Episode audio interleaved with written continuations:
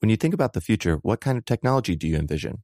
Whatever the future holds, artificial intelligence will undoubtedly be at the heart of it all. Join Graham Class as he hosts season two of Technically Speaking, an Intel podcast, and hear from the minds transforming healthcare, retail, entertainment, personal computing, and more with the help of AI. Tune in every other Tuesday and explore the latest technology that's changing our world today and creating a more accessible tomorrow. Listen to Technically Speaking, an Intel podcast on the iHeartRadio app, Apple Podcasts, or wherever you get your podcasts. When I found out I was going to be a parent, I immediately felt a lot of anxiety and worry. So I went on to BetterHelp to try to look for a therapist to help me with that. My relationship with my family and with my boyfriend and with myself were suffering. I really needed help. I was ruminating a lot. Really getting those thoughts out to a therapist and getting feedback was just life changing. If you're thinking of giving therapy a try, visit betterhelp.com slash stuff today to get 10% off your first month. That's betterhelp, H-E-L-P dot com slash stuff. Brought to you by the reinvented 2012 Camry. It's ready. Are you? Welcome to Stuff You Should Know from HowStuffWorks.com. This episode of Stuff You Should Know is brought to you by GoToMeeting. We all have to meet, but the average cost of a single business trip is $1,000. With just one click, you can save time and money and have your meetings online with affordable and easy to use GoToMeeting. Use GoToMeeting for sales presentations, product demos, training sessions, collaborating on documents, and more. And at $49 per month for unlimited meetings, it saves time, money, and travel. Try GoToMeeting free for 30 days. Visit gotomeeting.com slash stuff. That's gotomeeting.com slash stuff. Hey, and welcome to the podcast. This is Josh Clark. There's Charles W. Chuck Bryant. This is stuff you should know. Eh? to live and die in LA. Yes, Chuck just did a little. Um, I don't even know if that's foreshadowing. I am really off my game today, so No, you're not. yeah, I am. You're so on it. I am. Uh, what- what Chuck brought up. See, listen, listen to me. what Chuck brought up um, to live in. I want to get through this sentence. What Chuck brought up to live and die in LA for Yeah. uh, is because we're talking about counterfeiting today. And that's the best counterfeit movie in history. It is. Easily. And- it is. And we've talked about it before, but I think it's worth talking about again, like Sure. you just did. Mm-hmm. It's great. Thank you. You're welcome. Moving on. So, Chuck, counterfeiting, as you may or may not know, is a dying crime. A lost art. It really is. And actually, uh, this is one of those old school types of criminal activity Mm-hmm. that um, people who are good at it have the respect of law enforcement. Yeah. I was reading an article about this bust where- of of some counterfeiting ring, and it amounted to just some guy with an inkjet printer who was Right. printing off, you know, terrible, terrible currency. On fiber paper. Right, and um, this Secret Service guy, who's like a 22 year vet, was just shook his head in disgust, and he was like, "It's a dying art. Like you, you just." You don't see good paper any longer. Yeah, it's definitely a lost art. And um, I kind of, I know this sounds goofy, but I kind of like the idea of, since it doesn't happen that much anymore, I can say this, of counterfeiting. Like, instead of a thief, anyone can throw a, win- a, a chair through a window Yeah. and go, like, break into a cash register at night. Right. But to think, like, I'll, I'll print money that's so believable Yeah. that you can pass it. Yeah. It's like, it, it was artistry for sure. It is, and um, w- when researching this article, w- there was a common theme among these great counterfeiters, these uh, five most successful counterfeiters, uh, that they all were just they had uh, tremendous guts. Yeah. They were they tried to break out of jail at every turn. Yeah. um, and they were just really admirable criminals. Yeah, and most of them wrote books about it too, yeah, which yeah. is interesting. It's well, it's a good way to make some money afterward. You don't write a book about my life as a as a flat screen TV thief. No, No, and if you do, no one reads it. It's self-published. sure. So, Chuck, let's get into this, all right? All right. Now, we're going to talk about some of these successful counterfeiters, and we should also add a caveat here. Successful doesn't mean that they never got caught. Oh no, They we all got don't. caught. We don't know about those counterfeiters. Yeah, exactly. right. The wo- the ones who got caught but still had these tremendous careers are the ones we're going to talk about, and we're going to do it chronologically, buddy. Starting with a guy named Stephen Burrows. Stevie, he uh, was born in New Hampshire, Josh, in the 1700s, Uh-huh. late se- mid 1700s, and uh, was raised throughout the United States. And I think that you have one of the best sentences you've ever written in this article. Which one? From an early age, he showed distinct signs of acute chicanery. Why great. did you read that like Anthony Hopkins? oh, that was Anthony Hopkins. Yeah. oh, you said, why did I? Yeah. Uh, that wasn't supposed to be Anthony Oh, okay. Hopkins. That was just my newsreel voice. That was good. Thank you. And he was a, he was a little mischievous guy. All, Yeah. all his life, it He sounds like. Apparently gained a reputation as the worst boy in town at a very young age. Um, he, he stole a bunch of watermelons from a local farmer and he joined the search party to find the thief. That shows he's smart. Right. Uh-huh. And I think at age 14 he ran away, um, joined the merchant navy, ended up basically being the de facto ship doctor. Well, he deserted, That's right. He went to the army- Joined the the army. deserted the army, Uh-huh. then went to college, bailed on college, and then became like a de facto doctor on a boat. Right. And which led him to say, you know what, I could probably get away with posing and stuff. His father was a clergyman, so he decided that he was going to pose as the leader of a church, which he did successfully for six months. Right. Led the congregation, like mass, everything. Oh yeah. Um, and he uh, probably could have done that indefinitely because, you know, people aren't that suspicious of preachers usually. Um, but he got busted passing some counterfeit money in Concord, right? Uh, Springfield. Close enough. Yes. And then he was sent to jail. Yeah. And then he thought, I bet a good way to escape from jail would be to set the jail on fire. Yeah. and it worked. Yeah, it Because did. he, he successfully escaped. yeah, he fled to Canada actually, and um, he, I think he, did he get caught again? Well, that's where he, he led the most serious counterfeiting ring was when he went to Canada. Right. So he was in Canada, um, and he led this ring for years, and then suddenly he just decided to reform himself. Yeah. He gave up crime, started supporting himself by tutoring wealthy Canadian children, or the children of wealthy Canadians, I should say. Yes. He founded a library. Isn't that what you said? Yeah, he became kind of like a um, cultural benefactor Yeah, up there. And crazy. even though people were aware of who he was, they still respected him because the stuff he did Right. um, uh, was just so respectable. Sure. They're like, yeah, he printed some phony bills. He built us a library. He yeah, he built a library, uh, and he died in 1840. But before that, he wrote a book, like you said, a lot of them do, called Memoirs of My Own Life. That's the best memoir title in memoir history. yes, it is. Memoirs of my own life. yeah, so Love it's- it. it's still in print. Apparently, I haven't read it. I haven't either. Well, let's moving on. Number four Yeah. is drumroll. The Lavender Hill Mob, which I found out was a movie from 1951 with Alec Guinness. Uh, we try researching them. I know. That's Yeah. all you see is the movie. Yeah. But it's unrelated. No. Not related at all. Right. Instead, the Lavender Hill Mob actually are of fairly recent origin. They were um, operating in the 90s in uh, Great Britain, a- a- around Lavender Hill, I would imagine. They were founded by this guy named Stephen Jory. And this guy was awesome. He was what, Yeah. what they call an old school rogue, and that's a quote. Uh huh.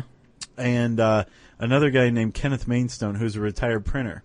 And Jory recruited Mainstone to come up with some counterfeiting plates, right? Right. And they did very successfully. And by the way, Jory is widely credited as establishing the knockoff perfume market. Yeah, I found he um, actually bribed a perfumer to get recipes, Mm-hmm. and by the time it was all said and done, had bottled five million phony Chanel number fives. Really, it's like Five million. They had a factory in Acapulco making this stuff. That's Remember how that? successful Like, he was. If you love Giorgio, or if you like Giorgio, you'll love Ooh La La and like the little spray aerosol can. yeah. Yeah. Oh, when You- was the last time you wore uh, cologne? Oh, it's been a long time. Yeah, I, I wore cologne when I was like 17, I think was the last time. That's it's about it for me. You know, it's funny, when I lived in Yuma, Arizona, all those dudes wore cologne. Yeah, because everybody's sweaty out there. Well, I don't know. There's just kind of this, it was a different culture. And they're like, you don't wear cologne? They're like, "Kss, kss, Do they kss." have like gel in their hair? oh yeah. Okay, I know the culture you're speaking. Of. Yeah, the Jersey Shore type of thing. Yeah. Yeah. Okay, so the Lavender Hill mob, right? They were very successful. They printed about 50 million pounds worth of fake notes. And not pounds by weight, but pound by, you know, their Right. currency. The value. English currency. Yeah. They also sold fake stamps, which I thought was sort of ingenious. It is. But at the same time, it's like, look, you just made 50 million pounds of fake currency. Right. And, and one way to get rid of um, counterfeit money is not to just pass it, but you can actually sell it for, you know, pennies on the dollar. Right. to people who know that it's counterfeit and who Sure. are going to go pass it themselves. But um, even for pennies on the dollar, that's still many millions of pounds. Oh, yeah. And these guys are making stamps on the side. Yeah. Well, just thought it apparently was a little odd. it was a little odd. Apparently, the first bills didn't work out so great, though. Did you hear about that? The the uh, the Queen of England looked like she had a beard, and so that ma- maybe that's why they were making stamps until they perfected the Right. the note making. Yeah. which they did because they fooled uh, UV detectors. They got so good at it. Uh, yeah, and actually they got uh, good enough that the um, the Bank of England actually changed their design for their twenty pound note because of the Lavender Hill Right. mob's activities and success. Pretty awesome. It is And he wrote a book. Jory did before he died. Just died a couple of years ago, didn't he? two thousand six. 2006. Yeah. He it's under two titles. The first one was called Funny Money.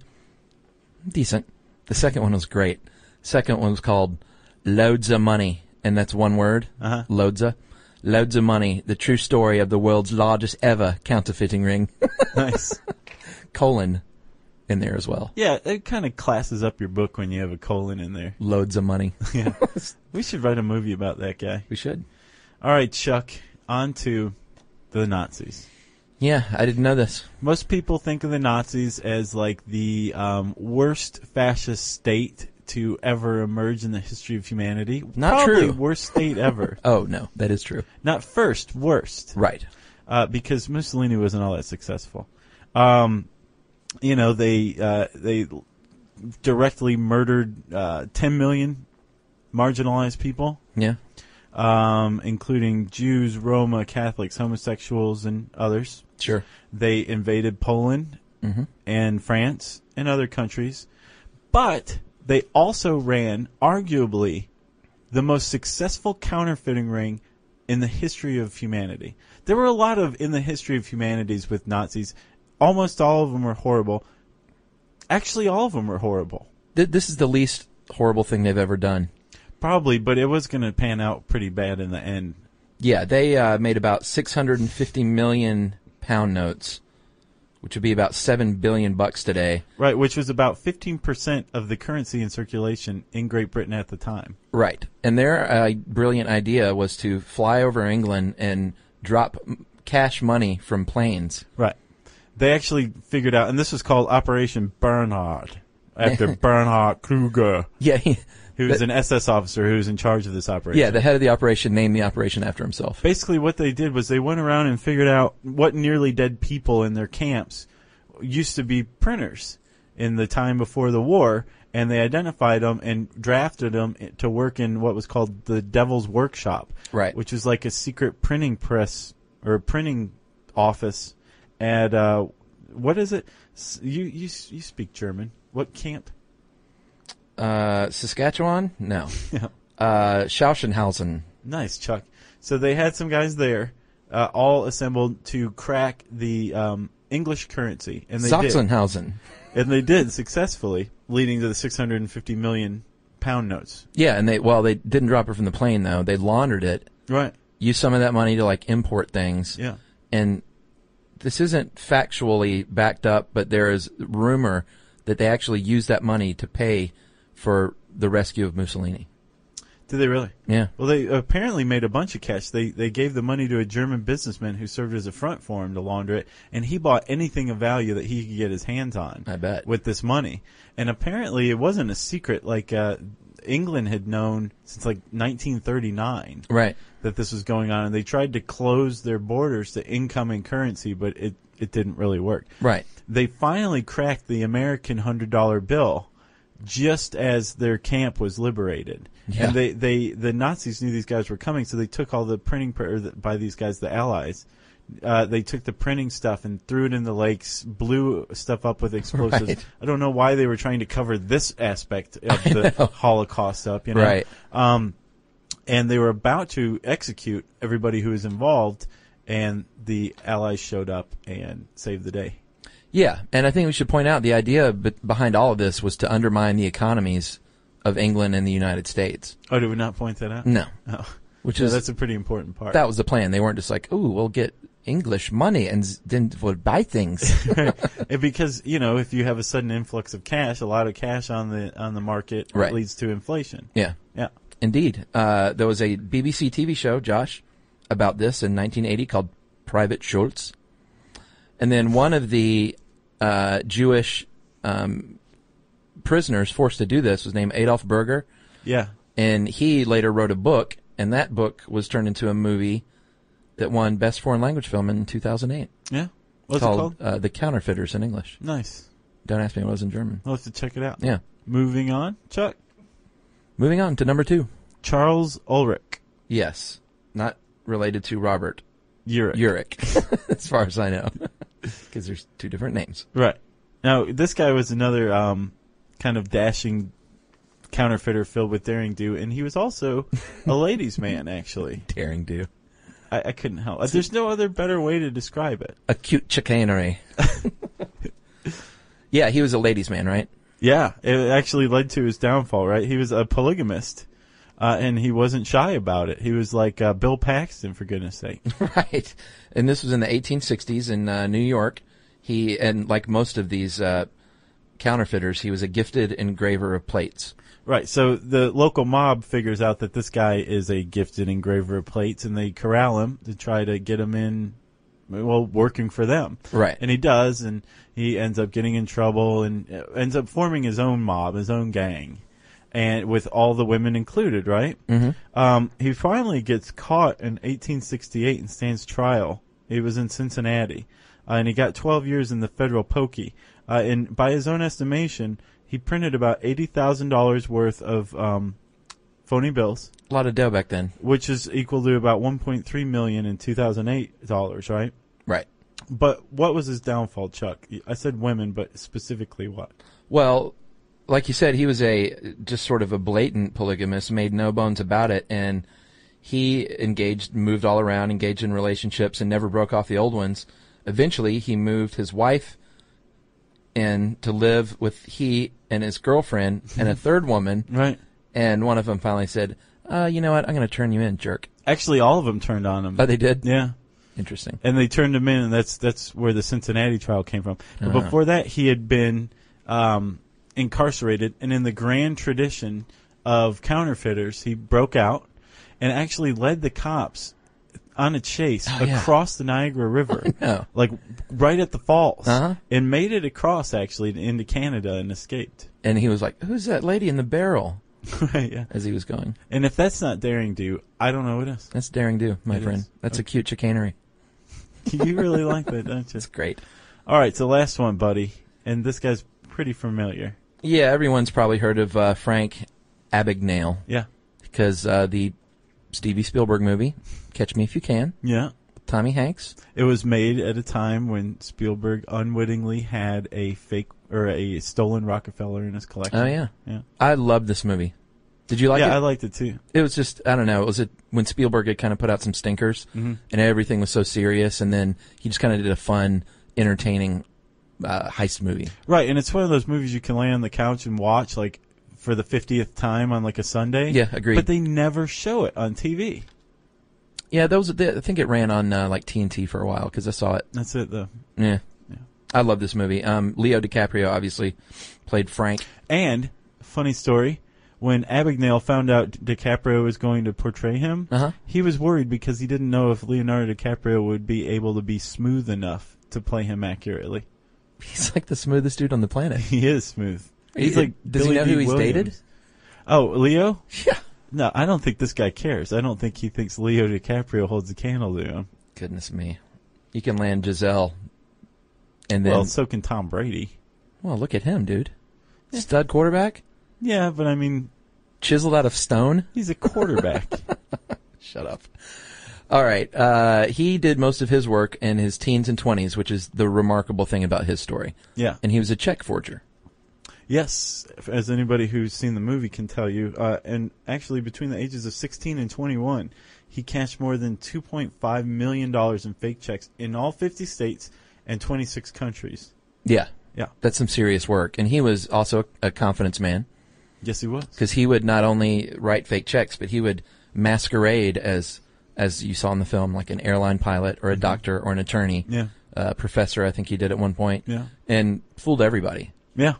And he just forged whatever documents he needed to prove that he had the education or training or resume or whatever, and he'd Yeah. get hired, which made him a good con man. Absolutely. Which made him, Chuck, smooth. He said, "Catch me if you can." Sucker. A, a few things here, Josh, that are um, similar and different from real life and in the movie, because they always beef it up a little bit in the movies. Yeah. He did actually um, pose as a federal agent when they busted in on him. Yeah.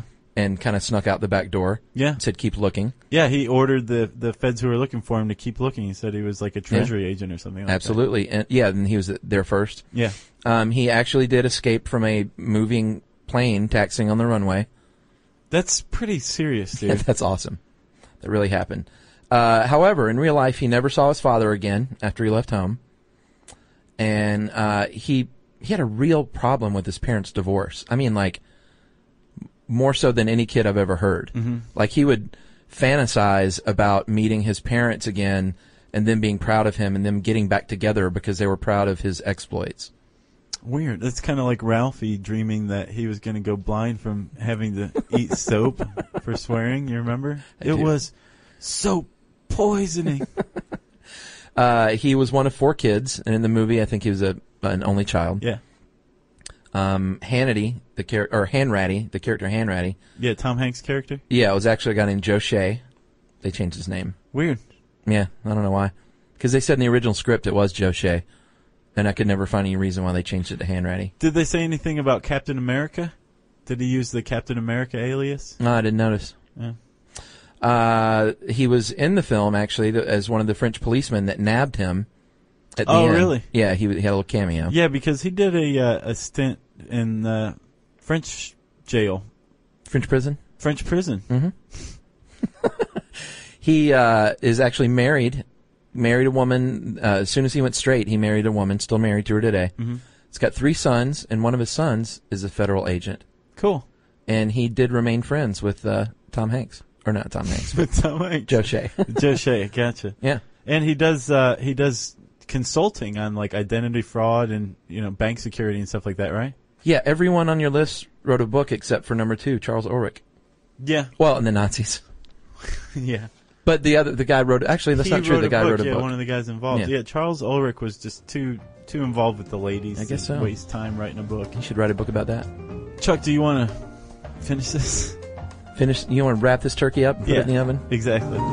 This episode of Stuff You Should Know is brought to you by GoToMeeting, the affordable way to meet with clients and colleagues. For your free 30-day trial, visit gotomeeting.com slash stuff. Okay, so if you want to see some pictures about the guys that we were just talking about, one I couldn't find, so I used a picture of Dartmouth College. It was the best I could come up with, and I apologize for that. Sorry, you Can Dartmouth. type in uh, counterfeiters, C O U N T E R F E I T E R S, in the handy search bar at howstuffworks.com, which leads us to listener mail. Thank the Lord. Josh, uh, I'm going to call this Synesthetes wrote in. Yeah, we got a bunch of them, didn't We did. It's cool to know they're out there being all weird. Uh, this is uh, three quickies. I edited them down, guys. Um, uh, first one's from Jonathan. When I hear spoken words, I see the written forms of the words in my visual field.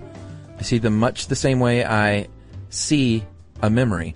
They don't scroll across my visual field like a stock ticker, rather, they appear in flashes in seemingly random positions and sizes. I see the words most clearly when I'm deeply focused on the content of speech, like at a lecture, or when I'm listening to lyricized music. I often see even see words when I'm dreaming. As for the color, the best I can do is say that they are a generic sans serif font, white fill with black borders Cool. and he's a, U- a researcher at UC San Diego. He said, perhaps I should just ask uh, Professor um, Ramachandran next time he's sitting across from me at Perks Cafe. Ooh la la. And it's like, dude, if you of see that course guy, you should of ask course him. you should ask. Yeah, I'm glad that we could bring these two together. It's like the mom with her son who went off to college. That's right. Yeah. Uh, so that's from Jonathan. Here's the second one from Ben. When I was eight or nine years old, my best friend moved to another town. That summer, after not hearing from him in a while, I decided to give him a call. Uh, once I walked home from another friend's house, a couple of seconds later, my right wrist suddenly had an intense pain and throbbing for no apparent reason. I iced my wrist; it made it feel better. And when I got home, I was still very confused why it happened.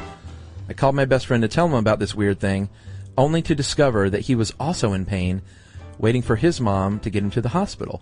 Seems he and his brother were playing Indiana Jones and the escape from the closing garage door when he landed the wrong way and busted his right wrist. I'm a pretty logical guy, but that is really creepy and 100% true. Is that the work of neurons or a minor psychic event? Who knows?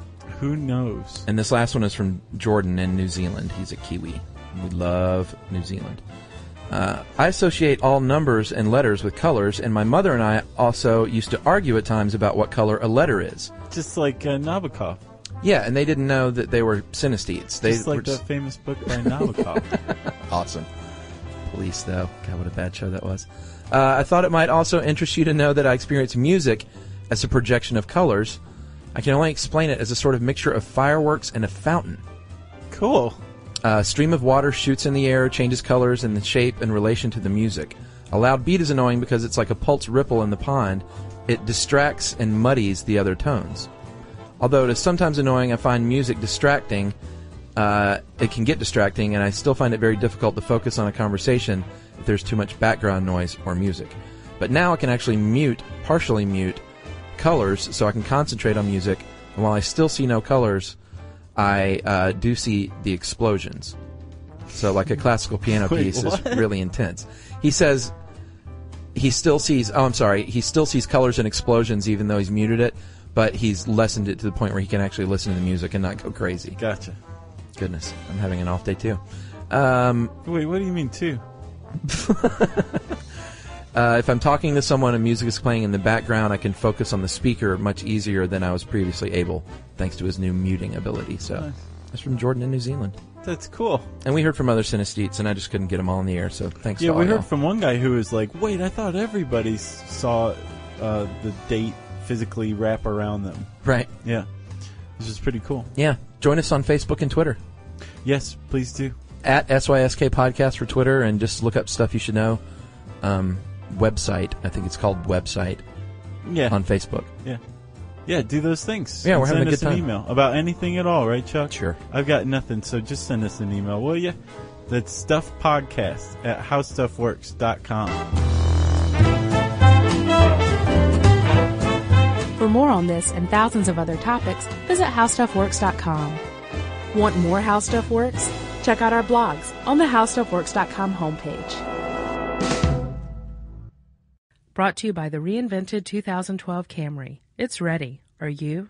Hey, if you haven't heard of Visible, well, now you have. They're the wireless carrier that's making wireless visible. It's in the name. Switch to Visible, the wireless company that makes wireless visible. Get a one line plan with unlimited 5G data powered by Verizon as low as $25 a month every month, taxes and fees included. Use promo code STUFF20 to receive $20 off your first month for listening to this podcast. Switch now at visible.com. For data management practices and additional terms, visit visible.com. The visible monthly rate is $25 per month.